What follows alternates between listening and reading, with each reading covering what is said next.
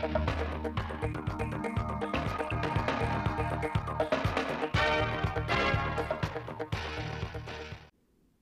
kính chào quý vị và các bạn đến với bản tin thời sự 16 giờ ngày 7 tháng 11 của Đài Phát thanh Truyền hình Thanh Hóa. Chương trình được thực hiện trực tiếp trên sóng FM tần số 92,3 MHz.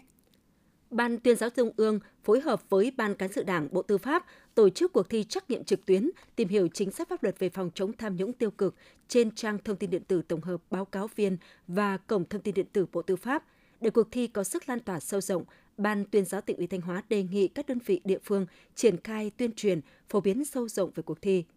Vận động, động viên cán bộ, đảng viên, đoàn viên hội viên, cán bộ, chiến sĩ lực lượng vũ trang và các tầng lớp nhân dân tích cực hưởng ứng tham gia. Nội dung thi tập trung tìm hiểu chủ trương đường lối của Đảng về công tác phòng chống tham nhũng tiêu cực, các quy định pháp luật về phòng chống tham nhũng tiêu cực. Cuộc thi diễn ra trong 3 tuần, bắt đầu từ ngày 9 tháng 11 năm 2023 đến hết ngày 29 tháng 11 năm 2023. Huyện Hà Trung hiện có 51 đình làng đã được xếp hạng với lịch sử trên 100 năm, thậm chí trên 200 năm. Tuy nhiên có tới 27 ngôi đình, trong số đó đã xuống cấp nghiêm trọng. Đặc biệt, 4 đình làng cổ gồm đình Đô Mỹ xã Hà Tân, đình Quan Chiêm xã Hà Giang, đình Phúc Điền xã Hoạt Giang, đình Nga Châu xã Hà Châu bị hư hỏng nghiêm trọng và có nguy cơ sập đổ bất cứ lúc nào. Hiện nay đình làng là một trong những di tích cộng đồng thực diện ưu tiên quan tâm tu bổ thường xuyên của Ủy ban dân tỉnh và các cấp các ngành. Sau đó trong thời gian tới, huyện Hà Trung sẽ xây dựng phương án đề xuất Ủy ban dân tỉnh hỗ trợ kinh phí và kêu gọi thêm nguồn lực xã hội hóa để ưu tiên sửa chữa trước 7 ngôi đình có tình trạng xuống cấp nghiêm trọng. Với một số ngôi đình có nguy cơ đổ sập, huyện chỉ đạo các xã tạm dừng các hoạt động sinh hoạt tập thể để bảo đảm an toàn. Tỉnh Thanh Hóa hiện có gần 390 chợ đang hoạt động. Sự phát triển nhanh chóng về số lượng, quy mô của các chợ truyền thống đồng nghĩa với việc lượng rác thải nhựa được sử dụng ngày càng nhiều. Ước tính bình quân mỗi hộ gia đình đang sử dụng khoảng hơn 200 túi ni lông các loại một tháng. Nguồn thải này chủ yếu phát sinh từ hoạt động mua bán tại các chợ. Bình quân mỗi ngày tại Thanh Hóa, người dân thải ra môi trường khoảng 345 tấn rác thải nhựa, trong đó chỉ khoảng 2,2% được tái chế. Vì vậy, việc tăng cường các giải pháp giảm thiểu rác thải nhựa tại các chợ có ý nghĩa lớn nhằm hạn chế tiến tới ngừng sử dụng sản phẩm nhựa dùng một lần, túi ni lông khó phân hủy, góp phần bảo vệ môi trường. Để hỗ trợ hội viên sản xuất và xây dựng các mô hình kinh tế những năm qua, Hội Cựu chiến binh huyện Hoàng Hóa chỉ đạo hội cơ sở phối hợp với các cơ quan chức năng tổ chức mở các lớp tập huấn chuyển giao khoa học kỹ thuật cho hội viên về nuôi trồng thủy sản kết hợp chăn nuôi, trồng cây ăn quả, trồng rau an toàn như mô hình nuôi chim bồ câu Pháp, nuôi đông trùng hạ thảo, trồng khoai tây. Các sản phẩm làm ra hướng tới đạt chất lượng Việt Gáp và ô cốp. Trong năm 2023, Hội Cựu chiến binh huyện đã hỗ trợ xây dựng và sửa chữa nhà tình nghĩa cho 5 hội viên với số tiền là 225 triệu đồng. Bên cạnh đó, các cấp hội còn tích cực tuyên truyền, vận động cán bộ hội viên cựu chiến binh tiếp tục đẩy mạnh các phong trào cựu chiến binh chung sức xây dựng nông thôn mới, cựu chiến binh gương mẫu, nghĩa tình, cựu chiến binh. Tiếp theo là phần tin trong nước, thực hiện nghị quyết số 111 ngày 23 tháng 9 năm 2021 của Chính phủ về thực hiện đề án thí điểm nhập khẩu dược liệu qua cửa khẩu song phương Chima, Ủy ban dân tỉnh Lạng Sơn đã tích cực chỉ đạo các đơn vị liên quan để tổ chức thực hiện. Năm 2023, thông qua các chương trình xúc tiến thương mại trong và ngoài nước, Sở Công Thương Lạng Sơn đã thông tin hỗ trợ, hướng dẫn doanh nghiệp thương nhân kinh doanh có nhu cầu tham gia trưng bày giới thiệu quảng bá các sản phẩm dược liệu. Tuy nhiên, từ khi triển khai đề án đến nay, chỉ có duy nhất một lô hàng nhập khẩu của công ty cổ phần dược liệu Việt Nam trị giá trên 433.200 đô la Mỹ, trọng lượng 23,4 tấn, tiền thu được gần 510 triệu đồng.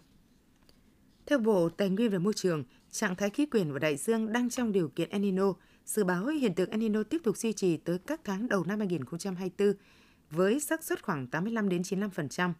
Bộ Nông nghiệp Phát triển nông thôn cũng nhận định tình trạng hạn hán, thiếu nước, xâm nhập mặn, nguy cơ xảy ra ở cấp độ cao trên phạm vi rộng, kéo dài ở một số vùng trên cả nước. Các địa phương giả soát, xác định cụ thể khu vực có khả năng bị ảnh hưởng để chỉ đạo, triển khai giải pháp cụ thể đảm bảo giảm thiểu ảnh hưởng đến sản xuất và đời sống người dân. Qua đó, ưu tiên nguồn nước cho phục vụ sinh hoạt của người dân, chủ động bố trí ngân sách địa phương và huy động các nguồn vốn xã hội hóa hợp pháp để triển khai thực hiện các giải pháp cấp bách phòng chống thiệt hại do hạn hán thiếu nước, xâm nhập mặn.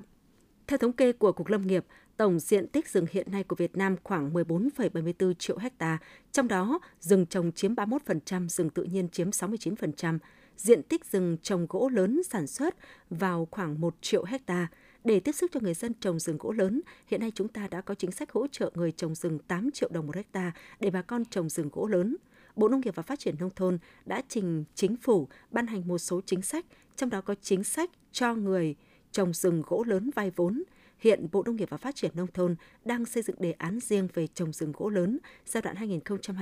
2023-2030, dự kiến sẽ phê duyệt đề án này trong năm nay. Bên cạnh phương án thi tốt nghiệp trung học phổ thông từ năm 2025, hiện lứa học sinh theo chương trình giáo dục phổ thông 2018 đang chờ đợi các trường đại học sớm công bố phương án tuyển sinh, định hướng trong việc xác định tổ hợp môn xét tuyển như sau. Sử dụng tổ hợp có từ 3 đến 5 môn xét tuyển, trong đó các môn toán, ngữ văn và tiếng Anh là môn môn bắt buộc phải có trong mỗi tổ hợp xét tuyển, sử dụng thanh điểm 50. Hiện Bộ Giáo dục Đào tạo đang lấy ý kiến khảo sát phương án thi tốt nghiệp trung học phổ thông năm 2025. Theo đó, Bộ tiếp tục xin ý kiến các địa phương, chuyên gia về số lượng môn thi phù hợp với kỳ thi tốt nghiệp trung học phổ thông từ năm 2025 theo 3 phương án. Hiện tại, đang có trên 22.000 loại thuốc có giấy đăng ký lưu hành đang còn hiệu lực với khoảng 800 hoạt chất các loại, nên vẫn đảm bảo được nguồn cung thuốc trên thị trường. Hiện cơ quan chức năng đang trình Hội đồng Tư vấn xem xét, chuẩn bị cấp cho gần 1.200 thuốc, giải quyết trên 9.000 hồ sơ thay đổi bổ sung. Hội đồng xét chọn giải thưởng Lưng Đình Của năm 2023 sáng mùng 7 tháng 11 cho biết đã lựa chọn 43 gương mặt trẻ xuất sắc trong các lĩnh vực kinh doanh khởi nghiệp, sản xuất, có mô hình góp phần giải quyết việc làm cho hàng nghìn lao động nhằm phát triển tích cực kinh tế xã hội địa phương và đất nước.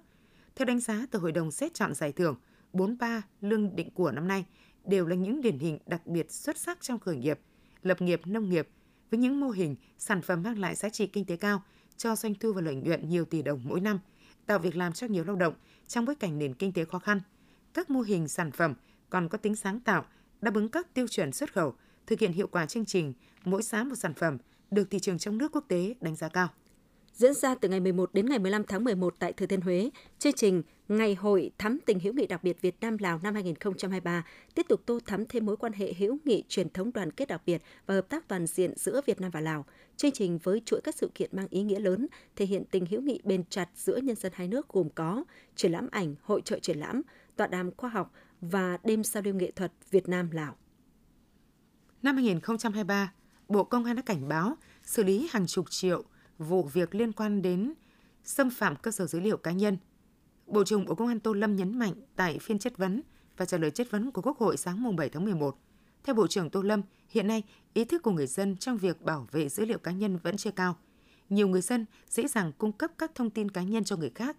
Bộ Công an đang chỉ đạo thực hiện một số giải pháp quyết liệt, trong đó khẩn trương hoàn thiện hành lang pháp lý, đề xuất xây dựng luật bảo vệ dữ liệu cá nhân để trình Quốc hội xin cho ý kiến – Cùng với đó, lực lượng chức năng tiếp tục tăng cường tuyên truyền, vận động nhân dân nâng cao cảnh giác, chủ động không cung cấp các thông tin nếu không được pháp luật quy định ban hành.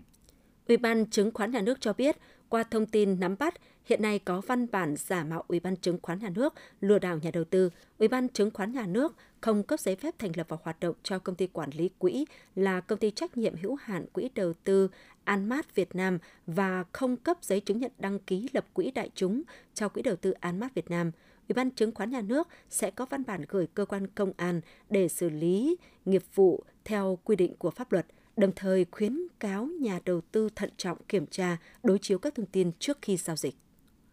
Thời gian qua, lực lượng quản lý thị trường cả nước đã phát hiện nhiều đối tượng kinh doanh hàng hóa có dấu hiệu giả mạo nhãn hiệu, hàng nhập lậu, hàng không rõ nguồn gốc xuất xứ với quy mô lớn. Trả lời chất vấn tại kỳ họp thứ 6 Quốc hội khóa 15 sáng mùng 7 tháng 11 về vấn nạn hàng giả, hàng nhái, nhiều vụ việc được cộng đồng mạng phát hiện tẩy chay và giải pháp của Bộ Công Thương để bảo vệ quyền lợi người tiêu dùng và doanh nghiệp chân chính. Chính vì vậy, để đẩy lùi vấn nạn này, Bộ Công Thương đã chủ động thực hiện một số giải pháp như bổ sung trách nhiệm của chủ mạng xã hội, sàn giao dịch điện tử, gỡ bỏ những thông tin về hàng hóa vi phạm trong vòng 24 giờ kể từ khi nhận được yêu cầu.